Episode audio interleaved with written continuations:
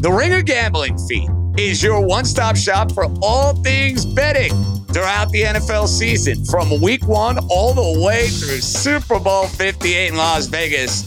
We have you covered every which way. We got our favorite futures, we got props, we'll discuss the lines, and of course, we'll throw in a few parlays. That's a given. So, whether you're a sharp or square better, we'll be breaking it down in terms hopefully everybody can understand, and we'll try to win some money along the way. So be sure to subscribe to the Ringer Gambling feed on Spotify or wherever you get your podcasts. It's the Ringers Philly special presented by FanDuel. The playoff action is heating up and with FanDuel, you can bet on everything from the NBA Finals MVP to who's going to lift the Stanley Cup. Right now, you can check out the new and improved Parlay Hub, filter by odds, sport, and bet type to easily find the most popular parlays and same game parlays all on one page. Plus, start betting on the pulse and get paid instantly when you win. So, download the app today and bet with FanDuel, America's number one sportsbook.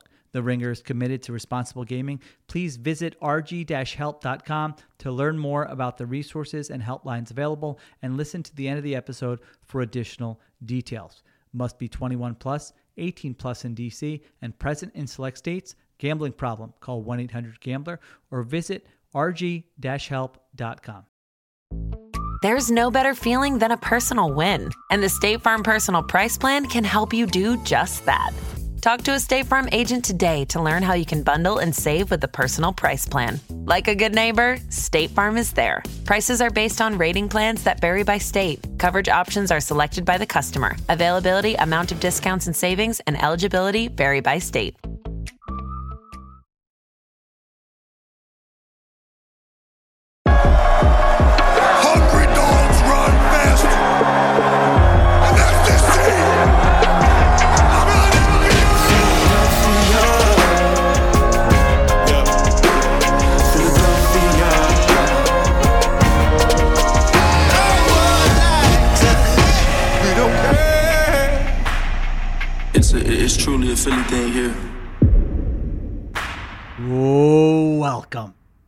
To the Ringers Philly special. Sheil Kapadia joined by Ben Solak and ace producer Cliff Augustin. I was going to call this the funeral, but you know what? We had the funeral. We had the funeral after that Cardinals game. Yeah. We knew what was coming. You knew what was coming. Everybody who has watched this team over the last six weeks or so knew what was coming. You might have held out that little, maybe a 5% in your head that said the Bucks aren't that good. Maybe they'll rally. Maybe they got something inside of them. No, no, no, no, no, no. This team is exactly who you thought they were, who you knew they were. Lose to the Tampa Bay Bucks 32 to 9 in a pathetic, lifeless effort that could have wide ranging ramifications. Maybe even by the time you listen to this podcast, we will get into all of it. Ben Solak, how are you feeling? Yeah. Dead man walking was dead. That's the headline, right? I I entered the game with no expectations and my expectations were met. I'm sorry for anyone who like, you know, after the Cardinals game, after the Giants game was like I'm done with this team and then over the course of the week talked themselves back into it. I get it. I've been there.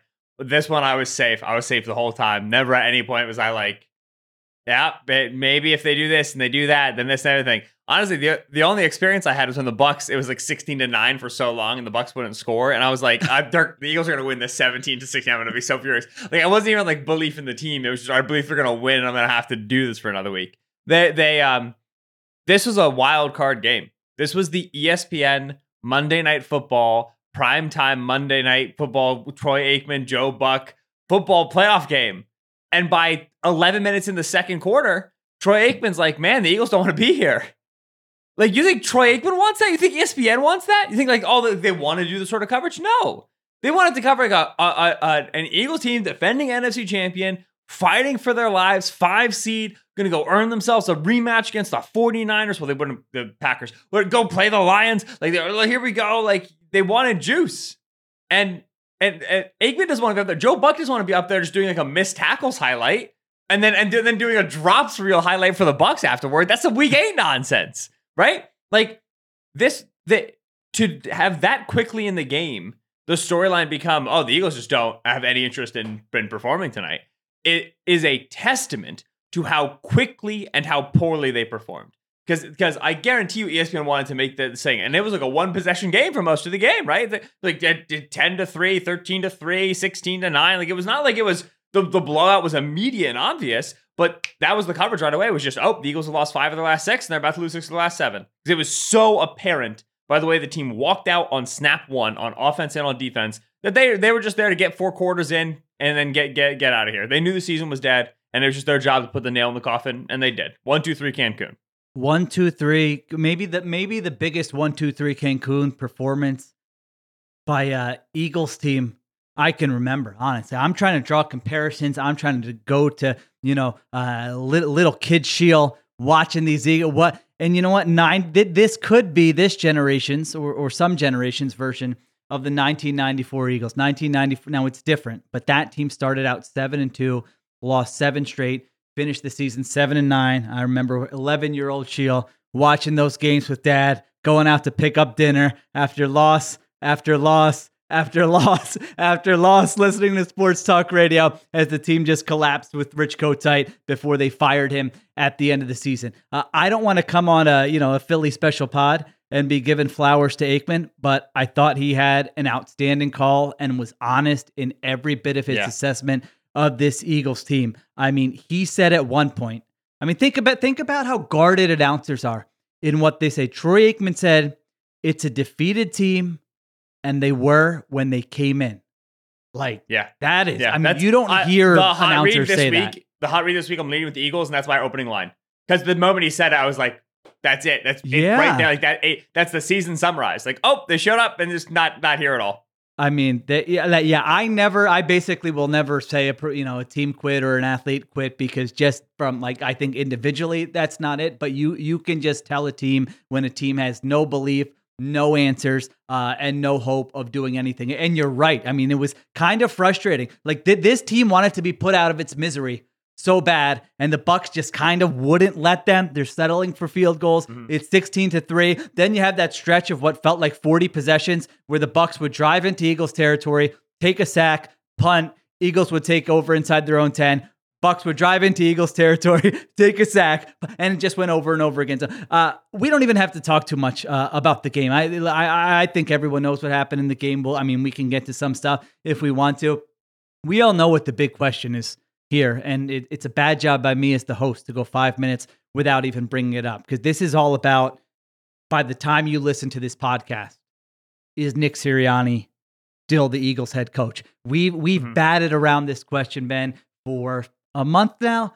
First saying no. I mean, come on, it would have to get really bad. I mean, look at his record the last two years. They went to the Super Bowl to then being like, well, you know, it's gotten kind of bad, but still, I mean, they're, they're not going to like the most likely scenario is, and I've I just said this last week. I just said the most likely scenario is they make changes to the coaching staff, offensive coordinator, defensive coordinator, with input from Jeffrey Lurie and Howie Roseman. Ben, I, I I don't think that Nick Sirianni survives this. That that is my gut feeling. That is not reporting Yep. anything like that. That is my gut feeling as of 11:43 Eastern uh, on Monday night. Because this is not about what has Nick Sirianni done. He he, he has a three year stretch. They've gotten in the playoffs three years. They've gotten to a Super Bowl. We know his record. He's won what almost 70 percent uh, of his games. However, that's not what this is going to be about. History shows us with Jeffrey Lurie, with Howie Roseman, that's it's not about what did you do, do you deserve to stay? It's about are you able to get this team back to the Super Bowl? Are you the right person to get this team back to the Super Bowl? And look at the evidence here, Solak. We got a team that has lost six of seven down the stretch. Uh, a team that started out 10 and 1, lost the division, embarrassed themselves in games against Johnny Gannon's, against a Giants team that is completely dysfunctional, against a Tampa Bay Bucks team that is completely mediocre, a disastrous decision at defensive mm-hmm. coordinator, no answers on offense. You said it well last week. Every freaking game is the same. The bl- I mean, they were hammering the point with the blitz today. Peyton Manning was frustrated on the Manning cast. Troy, I mean, these former quarterbacks are watching this. Jay Gruden was tweeting, during Jay Gruden's out here tweeting. Jay Gruden's out here tweeting. Every single Kevin person in the Gandhi, league. friend of the show, is tweeting. friend of the show. Everybody's looking at this going, how? How can this be the design of the offense of the passing game? How can they be be getting blitzed uh, and not have answers for it? So you add all those things up. Jeffrey Lurie's going to look at this as a team that has underachieved, and we can get to the talent issues. There are talent issues, but he's going to look at this as a team that is massively underachieved. He's going to look at this as a coaching staff that has had six to seven weeks to find answers. Like this didn't just happen. This has been happening. And he's going to say, you know what? I'm getting older. I want to get back to the Super Bowl. Is this the best person to get this team back to the Super Bowl? This isn't a rebuilding thing. They need to win right now. They are going to believe in their heads. They have a roster that can win right now. They're going to look at teams like the Packers uh, and the Rams and the Lions and all the other teams this weekend where you say, wow, that was a pretty offensive performance. And they're going to look at their Garbanzo Beans offensive scheme and they're going to say, do we Oh really God. think if we change some assistants up and some coordinators up that this is going to be the guy to get us back to the Super Bowl? And so I came to that realization about eight minutes ago. I said, I think that's how they're going to think about this. Yep. And I think it's going to be clumsy. And maybe I'm, I might be wrong. As of this point, I think Nick Sirianni's out of here. Yeah. What do you think? So if it were I, which okay, actually, for more important story to begin with, I messaged Cliff at the top of the show because I forgot to ask if we need to, if we're on the local angle and if I need to look at the camera or whatever. And Cliff didn't respond. And then in the chat, while you were talking about Sirianni being fired, Cliff got in the chat and said, "No, sir, he can't be back." And still has not responded to my question about the, producing the show. So Cliff, Cliff's on message. Okay, Cliff is dialed in on what's important right now. Cliff is a very reliable responder too. I mean, Cliff, I would put him in like my 95th percentile Yeah. of people He's, who he's will always an get elite back to me. production responder, but Yeah. right now it's just seeing red. He's got one. He's got blinders on, like a horse in a race. He's got one one target in his sights in the scope, and that's Sirianni. Go ahead, Cliff. Cliff just signed on. Can I explain to y'all what happened real quick? So I saw Yeah. ben, I saw Ben's message. It says, "Cliff, is there a local angle? Do I need to be looking at the camera?" I said, "No, sir." All caps, responding to Ben's. Oh, Oh, that's what. Oh, okay, Yeah, all it's right. fine. Okay. Right away. That wasn't about no sir, Yeah. about Sirianni. I Okay, redact gotcha. my comment Yeah. about my question So- going so unanswered. I like your They're all version caps better. So confused. Uh, yeah. So the next message was when Sheil came in and he was like, he was like, um, "Hey, is Sirianni going to be back?" I, I said, "He can't be back." No. Okay, okay. Listen, listen, listen, listen, listen. I'm gonna just give y'all something brief real quick, right? As a diehard Eagles fan, Philadelphian, somebody that grew up here, somebody that takes pride in the city, what I saw was just a team that just gave up. We don't do that here in Philly. Nick Sirianni, a guy that clearly can't coach, clearly doesn't have the team together, a quarterback that essentially gave up on the coaching staff because you saw it on the sideline. He looked dejected mm. the whole entire time. The defense looked horrible. Nick Morrow still stinks. Zach Cunningham still can't cover any space. The DBs are awful. They can't tackle. James Bradberry clearly is a waste of money. Listen, man, it, just fire everybody at this point, bro. Like, just restart. There's a bunch of coaches out there. Call up Bill Belly. You know what I mean? Call up Pete Carroll. Call up whoever you want. Oh man, if I if I have to do Sheil Bill Belichick content on Eagles Pod as well as National Pod, it's gonna be a long season. It- call call up Bill Belly. Call up whoever you got on your phone. Call Ben Johnson, Solak, uh, whoever. Just call somebody that can call an offense or rally the troops. This guy Nick Sirianni is a fraud. Okay, listen. It was cool when he was wearing the little. It was cool when he was wearing the little t-shirts. It was cool that he was one with the city. It was cool he was showing love to everybody, showing love to all the legends. But that ran its course. This guy can no longer be back. If I'm being honest, he might as well just hang out in Tampa and St. Pete. It's a couple nice little beaches over there. You can go hang out over there by the little tiki bar St. Pete. I've been down there before. It's nice, man. It's it's, it's some cute girls over there too. So look, man, like just go just, just, just go hang out over there. Have fun because I'm sure as hell you're gonna get a million different looks on that plane. So Nick Sirianni, he need the boot. I'm sorry, it's over for him. We need to get a new coach, get some new blood in here. It's a wrap. That was one of the most embarrassing, and I, I, I'm I'm ashamed to be an Eagles fan right now. Honestly, I I have a Philadelphia Eagles shirt on me right now. I I, I want to take this off. Like I'm I'm embarrassed. This, that was disgraceful. We don't do that here in Right. Philly, so therefore Sirianni needs the boot. There you go. I like Right. it. All So right, if- Solak, Yes. what do you think? So I that my Cliff story Yeah. on the Sirianni topic. Yeah, the what I, I would walk into the exit interview kind of un, I, I wouldn't know exactly what I wanted to do uh with with Sirianni, but if I were in the exit interview, I would really want to ask him, like as ownership, I would be like, okay, so like we lost six of our last seven, right? We lost back to back games against NFC contenders in the Niners and the Cowboys. We lost them big. Uh, so we started to like spiral. We started like enter a tailspin, right? Like that happened. When did you notice it? What did you do to slow it down? What did you do to get us out of it? And why didn't it work? Because I in in in in writing the Eagles autopsy this this evening, I realized it's not just that they like collapsed, it's that they went into utter freefall. At no point did anything get better ever. Like even the the one Giants win in the middle of all the nonsense, even like nobody felt good about that win at No. all. That was that was one of the worst wins ever. And oh, and they made mistakes and Lamas Zacchaeus, and then they had a turnover, and it was going back into it, and AJ Brown's still unhappy and whatever.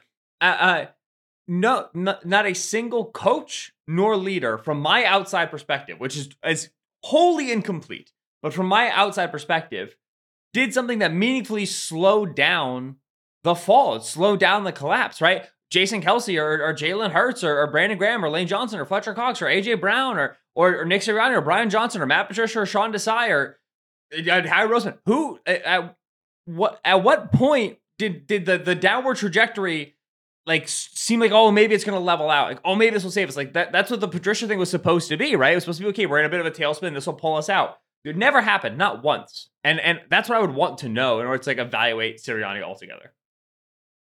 Yeah, I think you know. I, I think knowing Jeffrey Lurie's ownership style, like I think he probably has answers to a lot of those questions already. This is not someone who just sits back and lets the season uh, play out. You know, previously he had literally weekly meetings where he would be able to ask those questions uh, to the coaches. Now, I think he stopped that, uh, is my understanding, with Nick Sirianni. But certainly, you know, Sirianni has said it. They're in constant uh, communication about Mhm. these things. So he's like plugged in. Like he's out there. I mean, just there were photos last week. He's out there Right. at practice. He's we had the building. uh the he's going to get more involved in football ops report, which is usually the coaching staff is going to change report.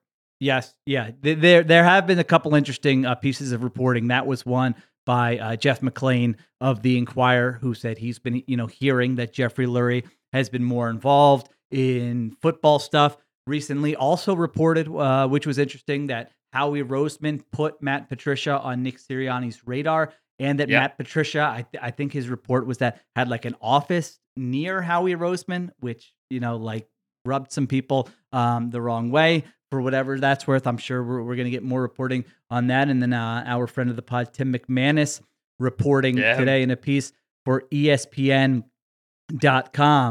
that Sirianni has acknowledged that he'll step in to overrule a call on occasion, uh, as he did on a critical third and long play against the Commanders.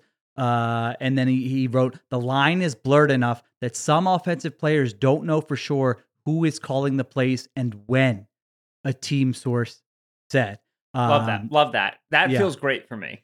I mean, come on, everything about this screams. I mean, I'm just sorry, it screams utter incompetence, like from like like a coach who has no answers uh, to anything right now. And I- and I don't want to diminish what he's done. He's gotten the Eagles to a Super Bowl. There have been what four coaches in franchise history who have gotten the team to a Super Bowl. They've won a lot of games with Nick Sirianni. It's not about that. It's about man, you had a couple months here to fix, or like you said, show some signs. It didn't have to be perfect. You could have still lost in the wild card round, but it could have looked different. It could have felt different, and that certainly uh, that has not been the case at all. And again, this is a team. They had a bottom ten schedule according to DVOA. We talked about that gauntlet. They also had Cupcake City with Commanders, Giants, Yeah. Cardinals, Patriots, Jets. It out Jets, to they lost. yeah, it, it got to a spot where they had a bottom. T- they were relatively healthy. I know they didn't have AJ Brown in this game. They've been relatively healthy. So the name I've got on my radar, and thank you to some of you, because when I asked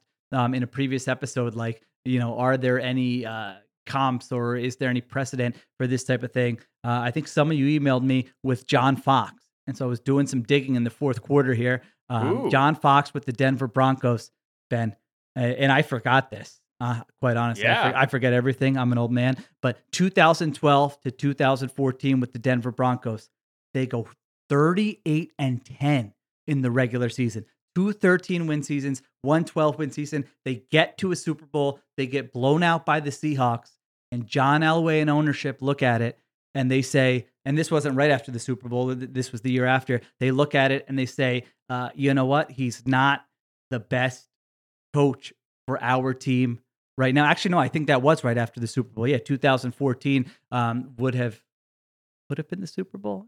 I'm looking at it right now. Yeah. No, so, So- 2013 would have been they lost the Super Bowl. So then he comes Yeah. back, he coaches 2014, and they 14 lose. and they lose in the playoffs which is the calendar year 2015 which Correct. the playoffs happening and not the calendar year of the season Yeah. is uh, the hor- most like Yeah. I, I this is the worst thing that's ever happened to anyone and it's happening Right. to me and it's Yes. terrible Yeah, but John Elway and ownership decide for the talent we have on this roster, uh, we're underachieving with Peyton Manning, and we need a different coach. And John Fox goes to Chicago, and they hire Gary Kubiak. So I think that is one comp that is somewhat similar here to what you could potentially see with the Eagles and Syria. So what do you think? So just just right now, your gut. I'm handing you a hundred dollar bill. Uh, do you think Nick Sirianni uh, bet one way or the other? Is Nick Sirianni back as the Eagles head coach? I think he's not. I think if the combined weight of Bill Belichick, Mike Vrabel, and Pete Carroll were not available, I think I would guess that he is back. But I would not be surprised if they go and they and they say to themselves, "This is a, a richer crop of available coaches than we previously believed it would be."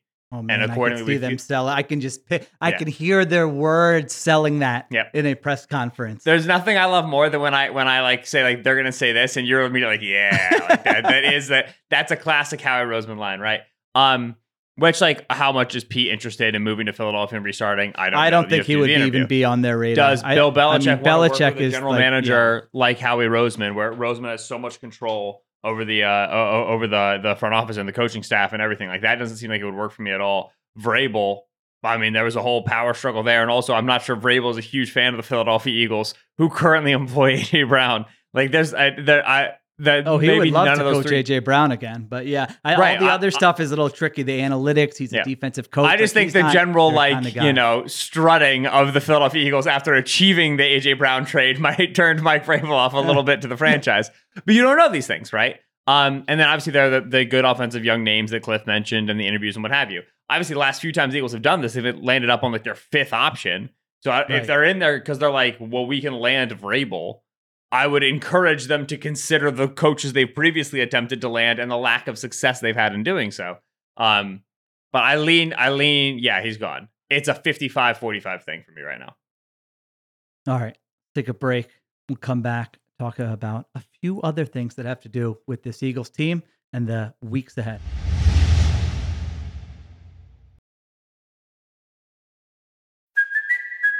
Kaley Cuoco for Priceline. Ready to go to your happy place for a happy price? Well, why didn't you say so? Just download the Priceline app right now and save up to 60% on hotels. So, whether it's Cousin Kevin's Kazoo concert in Kansas City, go Kevin, or Becky's Bachelorette Bash in Bermuda, you never have to miss a trip ever again. So, download the Priceline app today. Your savings are waiting.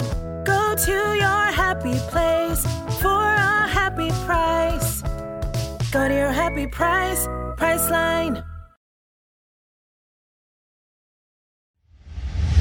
All right, we're back on the Ringers Philly special. It's, I, I, I just want to be clear. I'm not saying this is not like an emotional, like they just lost it. Like this is uh, like uh, I, This I been really, cooking. I think I'll feel the same way uh, tw- 24 hours from now, 48 hours from now about what I think they're going, what I think they're going to do. Now, I could be wrong. Maybe they sit back, they take a breather and say, we don't want to look like a franchise that, you know, gets rid of these coaches so quickly and then this isn't going to be a great place to work because coaches aren't going to want to come here when they win this That's many my games. thing, which Yeah. we, chat about this a lot, and, I think you and I are a little bit separate on this in terms of like how nice the Eagles' job is.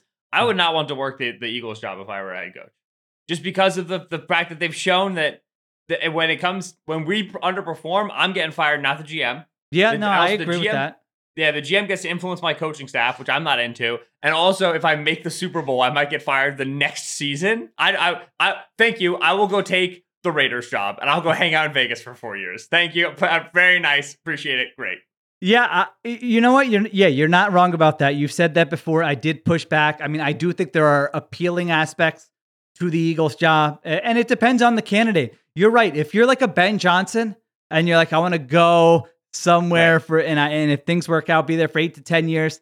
if you're Bill Belichick and you're like, I want to stack up some wins in like the next three years. After that, who cares? I might be, I'm going to be coaching Navy, uh, Navy football or something. Then maybe it's more attractive. This is a very, again, I, ha- I can't reiterate this enough. This is a different, if they move on from Sirianni, this is a different spot for the franchise than at any point since Jeffrey Lurie's bought the team and it has been looking for a head coach. Andy Reid, you were building from the ground up with Donovan McNabb. Chip Kelly, you had just had a 4 and 12 season with Andy Reid. Right. You you didn't have a quarterback. You weren't ready to win. Doug Pederson, again, that's Andy Reid part 2. You know, all right, we're drafting a quarterback in Carson Wentz. Let's build it up. Nick Sirianni, that that's more like Chip Kelly. They didn't know. They they had no idea. They didn't think the team was going to be good right away under Nick Right. Sirianni. They didn't think they had a quarterback in Jalen Hurts. Now they're looking at this, and the whole reason for firing Sirianni will be because they believe they have a Super Bowl caliber roster and that it is underachieving and that he's not the guy to get them there. So it really is interesting when you consider if they move on, who would they look for? Because I think it really would be different than the types of not not the types of candidates necessarily, but it, it really would be. We want someone who can come in. Remember, they called so this was this was so funny. They called Nick. They they broadcast on their website the call to Nick Sirianni, and Jeffrey Lurie said something like, "We're excited for the coach you are, but more importantly, the coach you can become." It was such a telling comment of how they view head coaches Right. and what they thought of Syria. They were like, we can groom this guy. This isn't someone who's going to come in and be yanking power left and right. I mean, no one else has even interviewed the guy. We're just going to bring him in and, you know, we're going to give him players and we're going to tell him, you know, some of our lessons and we're going to groom him. And honestly, like, hey, it's been like this has been a better than expected three year run. But that's important to remember. That's what they were looking for the last time. That won't be what they're looking for here. Who would you, if- they called you up and said, Ben, we know you're like a diehard Eagles fan. You want nothing more than for this team to win the Super Bowl. Uh, between us, you can't report this. This is off the record. We're moving on from Which Nick- they should, by the way. Yeah. Uh, We're mo- 570. We're moving on from Nick Sirianni. Um, if you had to give us one coach that can get us a frickin' Lombardi in the next three years, who should we go out and hire? Money is no object. Who do you got? Uh, Mike It's Macdonald. I put you on the spot. Ooh, I- that's interesting. Right. Really? But the thing is, when, Okay. was the last time they hired a defensive head coach? That's true. I don't think although I will say this. I will say this. They love John Harbaugh, is my understanding. And so if it's someone, I, I could, all? I could actually see that. You know what? If there is a defensive coach, I think he would be. They would look at him as an innovative defensive mind who's worked under Harbaugh. Uh, and and maybe I mean they would. This is the Ravens know- defensive coordinator, by the way. We should say we Yeah, didn't clarify who he was right. for, for We're not just on Eagles extra point taken yeah. here. Um, and if he had a plan for who he would bring in as an offensive coordinator, I don't think that would be their preference, a defensive guy. But if there were a defensive guy, that would be it. Okay, all right, that's an interesting. Uh, Yeah. I, interesting. there's a lot of good names. Like I, I, I, it's a it's a rich class. Like I wouldn't mind Dave Canales, who was the guy who was calling offensive plays uh, tonight for the Buccaneers, which like he's very unknown, so you got to. there. I don't see a move like that happening. I mean, just Yeah. some like like that's too inexperienced, rapid like rapid rise. Like I- I don't think it would be um, someone like that. But yeah, yeah, there. Yeah. I mean, there is a wide range of candidates from old grizzled Bill Belichick to young up and comer Mike Macdonald to uh to Ben John. I mean, there there are like a Ben Johnson there- would be yeah. elite. Yeah. Uh, and and the the thing, like I said, like okay, I think this is a bad job, right? I said that for sure. Like in my opinion, I I, I don't I wouldn't like this job if I were a head coach. The thing that makes it good and that's kind of unique is is the case that you have existing in your hand right now, a franchise young franchise quarterback in Jalen Hurts, right? If you have that, then you then this is a this that that's the number one thing a job can have. It's the number one value a job can bring right? Is okay, you don't have to figure out quarterback. We've already got it figured out. That's unbelievable. That's a huge advantage. Is it true? This was not like, you know, I I I don't think Hurts was healthy for much of the year. And so it's hard to say like, okay, whatever. But he was worse this year than he was last year. And that worries me. I, I think you can still very easily, over the last two years, be like, no, this is a good franchise quarterback. Like, you want to come here. We have the franchise quarterback in hand. You want a mobile quarterback. Like, he's great. And you can still make that argument. But if I were the, the offensive head coach, I was Ben Johnson, and you're like, let's be a franchise quarterback. It's going to be great. My first question is like, okay, can I learn a little more about that knee? Because I didn't like the guy I saw running the football for much of the season. Yeah, I think the roster would be appealing. It's one of 32 jobs. I think ownership is good. Uh, so I think there are things that are attractive about it, but you laid out things that are not attractive. And let's get to it because you know you you mentioned Hurts. I mean, this season changes everything uh, uh, about a few different aspects with this team. Like Mhm. it changes everything with how you view the state of the franchise. You know, I thought this was going to be after that Super Bowl last year. I thought, all right, this is going to be a run of sustained success they have not had since Andy Reid and Donovan McNabb. I don't think that is the case right now. It has to change how you view Jalen Hurts. And I know you were kind of I'm- tiptoeing. I'm glad this you said And- it, because Yeah, when and I say it, understand. I get Yeah, yelled at. I Yeah. understand. I was just going to say you tiptoed around it because when you say something, I know uh, you get crushed. I mean, I don't know how this doesn't change how you view Jalen Hurts.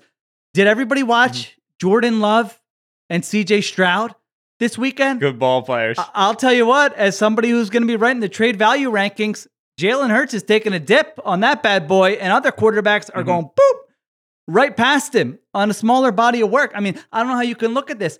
Now, I will say, I don't. I think that I, I, if I'm doing the blame game and doing the blame pie, coaching staff has been garbanzo beans. Everybody can see Absolutely number one. This is Absolutely. a terrible scheme, design, no answers. They did not put the quarterback in position to succeed. Having said that, the quarterback regressed. He had stretches I thought where he played really well. He had stretches where he didn't play really well. And maybe most disappointing is just like we were everybody, and I was sold on it. You were so everybody. The intangibles of a Jalen Hurts, the leadership of a Jalen Hurts. Where was that?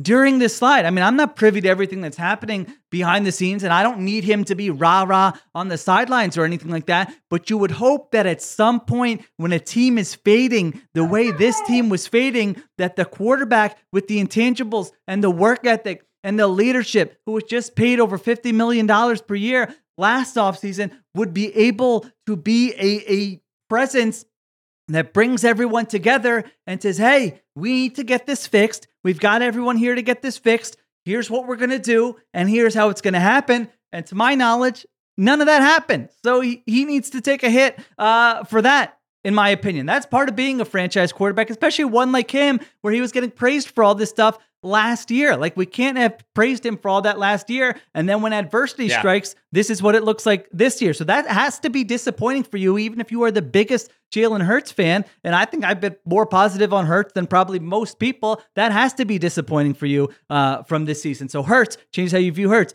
Changes how you view the state of the organization. Obviously, changes how you view Nick Sirianni. I mean, we just went over that. But last one has to change how you, you know, Howie Roseman. Wow, just drafting Georgia players and and saying, "Oh, we're lapping the league. this drafting's really easy." I guess that didn't work too well, huh? When you're trading for Kevin Byard and everyone, oh, Howie did it again. Howie season. Well, how did that work out? I mean, look at this defensive roster. It freaking sucks. They got they got nobody, and the guys they do have underachieved. So I don't want to hear about any of that anymore uh, either. Because I, I know some of you probably listened to the first whatever it was, 30 minutes of the show and go, how can you not be talking about the personnel? And I think it's offense, defense. It's a very clean split. Defense to me, personnel sucked and the coaching sucked. Offense, personnel, I could name half the I could name 10 to 12 offensive coaches that would have done more, probably more than that, honestly, that would have done much more with this offensive group than uh, this current group of coaches did. So, um, Yeah. I don't know. Where where do you stand on all those things? I just yelled Yeah, for like so- 20 minutes. No, which was good. Uh, the Hurts at the thing. No matter who the offensive brain trust is next season, Nick Sirianni plus Ben Johnson, or plus plus Brian Johnson, Nick Sirianni minus Brian Johnson plus a new OC, Brian Johnson plus a new head coach, all new offensive coach. It doesn't matter. The number one thing that is the priority. If I'm ownership and I'm listing out my priorities for 2024, what do I need to see different? It's uh, this offensive structure has to change. It has been solved, right? Like it, it like Completely, not tweaked, not a that. That's why the whole Yeah. senior offensive advisor. No, no, no. You need to like this needs to be torn down and It's- built up. Yeah. Like it's it's the idea of like like in math there's like solved games or solved puzzles. This is like this is a solved like like stem to stern, front to bottom. The the the NFL defensive solution to Jalen Hurts in this offense is established. It's clear. It you can you can blitz him You can mush rush him. He's going to freak out in the pocket. He's going to become uncomfortable. You're going to get him to roll out. They're going to cut the field in half. The lack of routes in this offense, the, the the variety of the route tree, all the vertical stuff, all the isolation stuff. Nobody ever crosses the field. There's no actual progressions. It's It's, crazy. solved. Every single defense, if you walk out with the same thing next year, every single defense is going to blitz this offense on 50% of the dropbacks, which Hurts got blitzed on 54% in this game. He got blitzed by 60% both the Wink Martindale games. Like they're going to get blitzed. He, Hurts was the third highest blitz quarterback this year. They're just going to do it and do it and do it and do it because it's solved. It's a solved problem. It's done. Okay. So that like uh that's the thing on Hurts is the number one priority is we need to create a real offense where this this works for us, right? Like like we we, we can our franchise quarterback can actually run a complex NFL offense. No more of this high school college nonsense, which is what it is. Roseman. The the the the defensive back seven is a joke, right? You you've reached the point where you you have crossed the Rubicon. You you cannot spend like this at linebacker and expect to field a real defense. And then at cornerback, you thought you had it solved. You went on the old guys. Sheil told you you're just betting on Patrick Peterson, and Sheil was right. you have to turn over the back seven. They know that that's going to take time.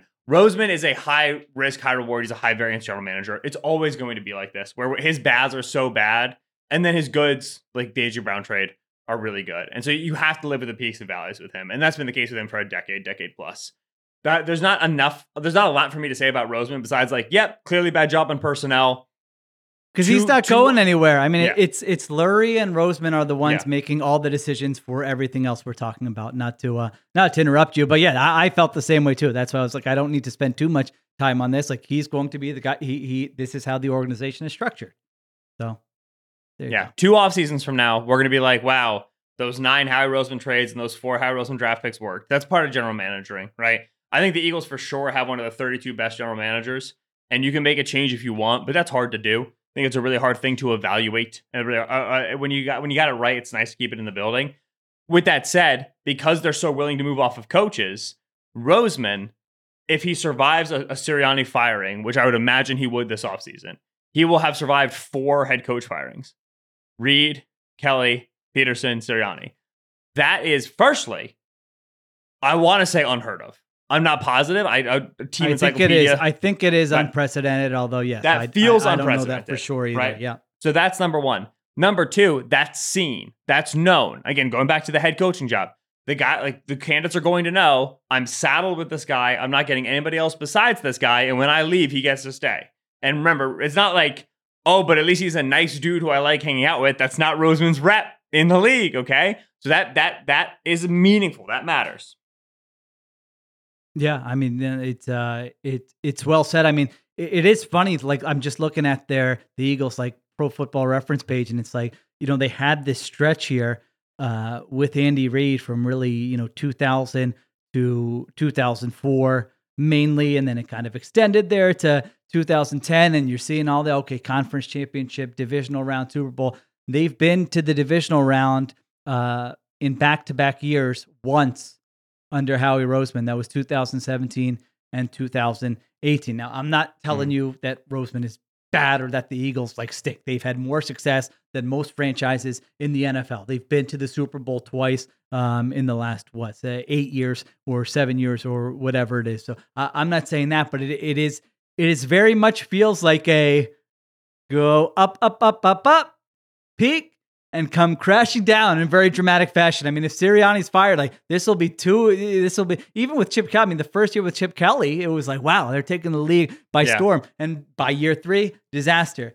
Doug Pederson gets to the Super Bowl. Three years later, out of there. Uh, Nick Sirianni, we'll see eh, what's to be written. But yeah, they just have not found like, all right, who is that one? And I don't know if it's by design or not. Maybe they should they just view it this way. We're like, all right, we're not, you know, finding Andy Reid is very difficult. Let's find the guy, let's ride with him. And when it's no longer effective, let's find the next guy. And we'll put together a good roster and we'll help them and we'll coach them on the analytics and the in game decision making and all the things we believe in. Uh, and then we'll put good players and hopefully that can work. I mean, they very well could view it uh, that way. That would not necessarily shock me. All right. I think those are the big questions uh, there. Uh, Jason Kelce looks like chose not to speak to reporters, which is uh, very Yeah. rare.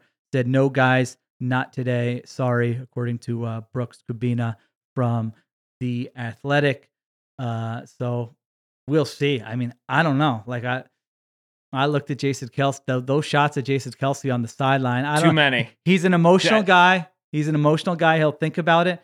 But it would not shock me if that was the last Mhm. time we saw Jason Kelce play a football game. I mean, this is going to look different next year, regardless, whether it's Sirianni with different coaches, whether it's a different coaching staff, it's going to be different. This is this is not a team, um, you know, that feels stable. I can't imagine the last two months of the season were very fun for Jason Kelce, especially when you compare it to last year. He's getting up there. He can do whatever he wants. He's building a media empire. Would not shock me, Yep. and, and that would really be a Jason. Kelce come on the pod. Jason Kelce crossover pod. Yeah, oh yeah, we'll get we we can definitely if he retires, I will guarantee we can get Jason Kelce uh, on the podcast. My early days as a young Buck reporter, uh, we I, I go back uh, with Jason Kelce. You know, I, I tell everybody I was talking to Donna Kelce. Uh, you know, before everybody was was, trying to get OG to her. Donna Kelce okay? reporter, all right? I had I got Donna Kelce quotes in a Jason Kelce story from 2019. Now, oh, she's standing sitting next to Taylor When Swift. you- Everyone you- knows who she is. You're you know? the one who made Donna realize what the future could be for her in media. That's right. I, I had this wonderful interaction with this young journalist, Ed. Shell, I think his name was. He was delightful. Ed, Donna. Uh, so there you go. Um, yeah, so that would be. I mean, that would kind of pretty much suck if that's the last. Those are the last images of Jason Kelce. But I don't. Hey, you saw him say something to Jeff Stoutland, and then like they kind of embraced there. But Stoutland looked a little like. I can't believe you're telling. I, I don't know. We, we we will see. I'm sure we will. Stoutland looked no, Did it- Stoutland right? looked taken Didn't it aback. Seem like I thought that? he did Yeah, too. I agree. That wasn't just like a hey, thanks for you know, I love you. The great, you know, I love you. Whatever. It, it wasn't that. It was some, he was saying something that had Stoutland like very much uh, engaged there. So we'll see. Uh, Jimmy Kempski tweets. Lane Johnson says, "I think I have a few good years left." So there you go. Brandon Uh, Graham said he wanted to play one more year as a swan song year. Like he wants to like go into it knowing it's his swan song year, which is a very Brandon Graham thing, and I appreciate that. Hey, Brandon. You know what? There weren't a lot of guys out there doing stuff today. Brandon Graham was doing Yeah. stuff. Yeah. um, by the way, football game. Eagles who showed up. Brandon Graham. Oh, out. Smith. DeVonta. Oh, Can they make him player slash coach slash GM? Honestly, who do you tr- if you're an Eagles fan, who do you tr- who has a higher approval rating than that guy? Who do you trust more than DeVonta Smith? I mean, this guy, if he were on a if he were on think if he were on the Chiefs this year, honestly, first team All Pro, seventeen hundred Uh, yards. yeah. Yeah, In the yeah. mix. one of I mean, yeah, yeah, you yeah. absolutely he's could got top up like 10, CeeDee top 15 Lamb talent. So if he was getting that volume, yeah. I mean, it's uh he must be looking at this offense going like, seriously? Uh, Like, yeah, I need a contract coming up here. Uh, Yeah. So yes, DeVonta Smith, Brandon Graham. Anyone else you want to shout out? Jake Elliott, that- nails. Jake. Although that was close to the, you know, that one was closer than usual. He didn't quite split it right down the Uh, middle. It's just, it's just, just, just making the television a little livelier for you there, Sheil. Just making sure you're enjoying it. That's all. Jake Elliott, good for cinema. I don't know about the injuries, but Dallas Goedert went down in this game. Darius Slay went down in this game. Uh, those are both guys you're going to count on next year because they redid Yeah. Slay's contract last year. I can't imagine James Bradberry's back with this team. I don't listen. Holy I know smokes, people are going to rip Bradberry. Uh, I kind of feel for Bradberry when it goes physically. Like Yeah. he he doesn't have it. I mean, he aged. It was kind of predictable that he would age. Uh, and like I don't think it was lack of effort. I just like he's not like, you know, the most physically impressive guy. He always wins with his head, uh, even when he um, did that in the past. He was very good last year. They made the bad decision to pay him. That's not his fault. As Team CTC, you take that money when someone's throwing it at you, and his play declined in a major way this year. So it's like, eh, I don't want to be it is what it is guy, but like, yeah, that that that is uh, what happens if you don't have it physically. What are you going to do? But I would imagine they'll take their medicine and get rid of him, and he won't be on the roster next. Year. We talked about this a lot when they signed those contracts. It's always important to remember that age is not a slow descent down a hill; it's a cliff. You're good, good, good, good, bad, right? Yeah, yeah. It, it, that- that's all. It's, that's how it goes. And so, uh, it's a difficult thing to anticipate. And I think they knew the dice they were rolling when they signed Slay and Bradberry, and then obviously they they got hit with it. Um, so yeah. So shout out uh, uh, DeVonta, Jake Elliott, Brandon Graham. Thought Milton Williams had a couple of nice reps. Yes, he had a nice game. Yeah. He deserves. Julio was out. willing to put the team on his back there while Julio was out. He was Oof. Yeah. Julio was probably wishing he did not come back. Yeah. That hit looked. Julio did not sign up for this. Julio signed Oh up for one target, one catch, eight yards, one touchdown. That's what Julio signed up for. That Um, sucks, man. You you you yeah. think you're done. You come in.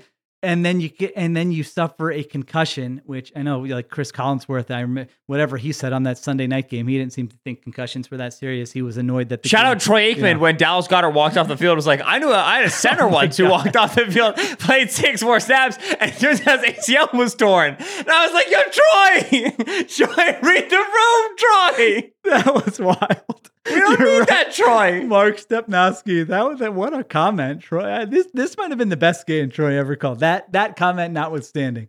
Um, there you go. All right, let's get whatever final notes I have here, and then we can call it a night because I think there's going to be a lot to talk about with this team in the next 72 hours. Last drive of the first half. Are you serious? I mean, what in God's name were you doing there? We don't Oh, I, for. I, I, it took me a second to remember what happened, and then Yeah. when that drive ended, I was like, "Oh, Sheil's gonna be irate on the pod." Uh, yeah, if it was a competitive game, or yeah, if I thought they deserved to go to the next round, I would have spent more time on that. Who cares? Just uh, pathetic. No Jalen Hurts designed runs. I think in this entire game, um, and Troy Aikman. yeah, you're right. uh, Troy Aikman was hinting strongly that the knee injury, you know, there was more to it than people know, which I think we all know. There's, you know, it, it, it was a thing that he dealt with. I'm pretty all- sick all and tired of knowing that there's more to it that I don't know. I agree. I would like to know it. Well, I'm sure we'll know. Now, I thought it was, it was very interesting. Jalen Hurts was very open about how this finger injury was like affecting him. This wasn't a "it's no big deal, I'm good" type thing. It was it, so that Mm-hmm. I don't know. It's all it's all weird. It's all strange. That also was very weird, It reeked of setting expectations. It Yeah. reeked of setting the bar. which should right? not be his thing. Yeah. I know. And, and very anti Jalen Hurts, also just very anti football player, right? Average NFL player Yeah. has it, it takes a bullet and it's like, nah, I'm good. I just gotta stretch. Like that's just that's what it is to be an Yeah. athlete, right? Like that's just how you behave.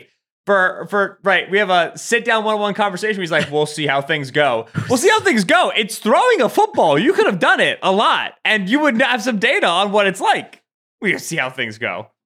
Very, very weird. And uh, shout out, I thought Z Berm had a good point last week. You know, AJ Brown came out and says, "Hey, that last play in Seattle, that was on like me and Jalen improvising." Um, and then Sirianni looked like a fool for us. Like, I mean, Hurts could have said just said that. Again, these are things like you're the franchise quarter. You got paid. No one's like looking down on you. Like you could have just come out and like accountability, right? That's what we want. Listen, if Carson Wentz would have done that, I would have I would have crushed him for it. Yeah. Now it happened in a weird way where it was like weeks later, but uh still, I don't like that from the quarterback. Just come out and say we did that and it didn't work. Yeah. And we'll learn from it. I mean, Right. And and Hurts's Hurts's like like follow up on it was um like there's a bunch of stuff that gets checked that you guys don't know about, which firstly not helpful to anyone. yeah. Like you basically just said like you know anybody could be I can I can blame anyone for anything. Anyone can be blamed for anything. anybody might have checked into it, which is a mess. Okay, that's not good accountability. Also, just as a side note, fairly certain the word check was said on Ringer's Philly special in the Seahawks postgame show talking about that play. Just a Oh. FYI Nice. to the Eagles brass that. and offensive leadership. Pretty sure. If it, if it wasn't, I'll redact it, but I'm pretty sure we did. There you go. Uh, what else do I have here? Uh, Aikman, to just one sentence summing up. You don't see guys running away from defenders to the middle of the field against the blitz. Thank you, Troy. I've been trying to say it like 14 different ways this season, and that is very well said um, in just one sentence there. Goedert was frustrated at one point. Did you see that? He came over and sat next to Mariota and Hurts and was like saying Yeah. something to Hurts and then walked away. Now, that was before he got injured, but that was uh, kind of interesting to me. It's like something like that just consistently happens. Uh, yeah, the Bucks had so many drops. I mean, if they don't drop those touchdowns, they might have had 30 points by halftime. Milton Williams, good game. Wrote that down. Why? Why was Sh- Sean, seriously? Sean Desai still has to go to Tampa and sit up there like a show on TV, dude. Let let me take Sean Desai a little Sicily too. I'll get him a nice veggie club or a paneer pizza or something. My God, why are you making him still do this? Just What is landing happening? on why is the coach at the game? Why did they bring him? He doesn't do anything. They're not letting him do anything. None of them do anything, Sheil. Well, what has Brian Johnson done? What has Sirianni done? Yeah, that's true too. All right. I think those are all the things that I have. Solak, any final words before we sign off? How do you think the Um, rest of the week plays out? Give me that. Uh, I think we'll know what's today. Tuesday? Yeah, now it's Tuesday officially. Um, I think we'll know Sirianni future Thursday. We're getting we're getting leaks tomorrow for sure, but I think we'll we'll get an announcement by Thursday. Yeah, I think we get like a nothing definitive over the next 48 hours. Maybe a report that um, you know Nick Sirianni is scheduled to meet with Jeffrey Lurie on Thursday or Friday or something like that. I know Lurie's got that residence in Florida. I wonder now they if he makes would he make Nick fly back? I don't I don't know. She, Uh, she, Sheil's got the plane tracker going. well, he did this with Pederson. I think Pederson met with him, I believe, in his at like his house in Florida. I believe it's going to be clumsy. It's always clumsy with them. It was clums- clumsy with Doug. Now, Yeah. generally, the head coach will he do the end of season press conference, which Doug Pederson did, and then Doug Pederson got fired because at the end of season press conference, everyone will be asking Nick. Brian Johnson, will he be back? Matt Patricia, will he be back? What's your plan? Right. Have you met with Jeffrey? Are you sure you're you have? So are they going to try to learn from that Pederson thing and just say if we're going to make a decision, let's make a decision, or are they going to go through that whole thing? So everything is clumsy. Remember the decide thing? They tried to leak. You know, Ian Rapoport's like they wouldn't even report it as like a job change. He's like Sean Desai is going to be John Desai is the coordinator. Matt Patricia's title is not changing. Also, their roles are completely different than they were. Also, this has been going on for weeks. It was And like- also yeah. Sean Desai is not allowed on the field anymore. Yeah, they were trying to spin it. For a second, I'm like, Yeah. wait, is Desai just calling the game from the booth? Is this a field to? bo- No, Mm-hmm. wait, that's not at all what's happening. Uh, he basically got fired. So I think it'll be clumsy. I think It's always a mess. Yeah, I I think I think by Sunday or I think I could see a weekend thing. I could see a surprise Saturday or Sunday. Try to bury it uh, with all the other playoff games type things that the Eagles have decided to move on from Nick Sirianni, and then we get a coaching search. If that happens, we'll obviously be. Coaching search, good for content, good for the pod. That's true. Team content. There you go. Uh, you All asked right. me my last thoughts on the game. My last Yeah. thoughts on the game. Or on know anything. AJ, no AJ Brown. Julio goes ja- down at halftime. Quez Watkins three catches for twelve yards. Quez had his moment. Yeah, What was that? Week 18? Was that his moment? I don't know. sure. This whole season blurs together. I already forgot it. You should all already forget about it. Let's move on to the off season. It's going to be an eventful one. I have a feeling. All right. That'll wrap it up. Thank you to Benjamin Solak. Thank you to ace producer Cliff Augustin. Listen, stuff's going to happen this week. I have podcasts to talk about it when it does happen. We're not going far. All right. Solak and I are now going to go to another podcast, Extra Wow. Point Taken, on the Ringer NFL feed.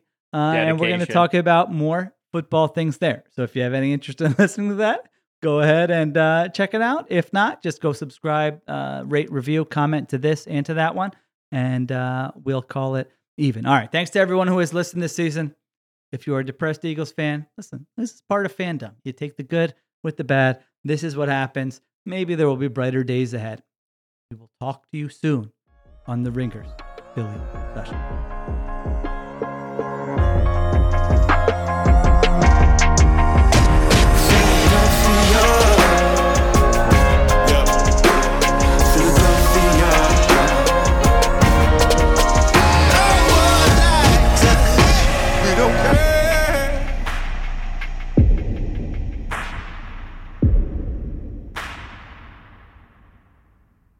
Must be 21 plus and present in select states.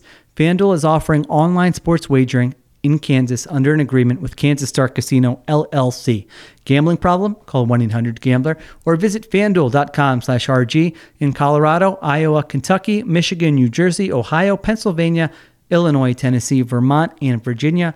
Call 1 800 NEXT STEP or text NEXT STEP to 53342 in Arizona, 1 888 789 7777, or visit ccpg.org slash chat in Connecticut, 1 800 9 with it in Indiana, 1 800 522 4700, or visit ksgamblinghelp.com in Kansas, 1 877 770 STOP in Louisiana.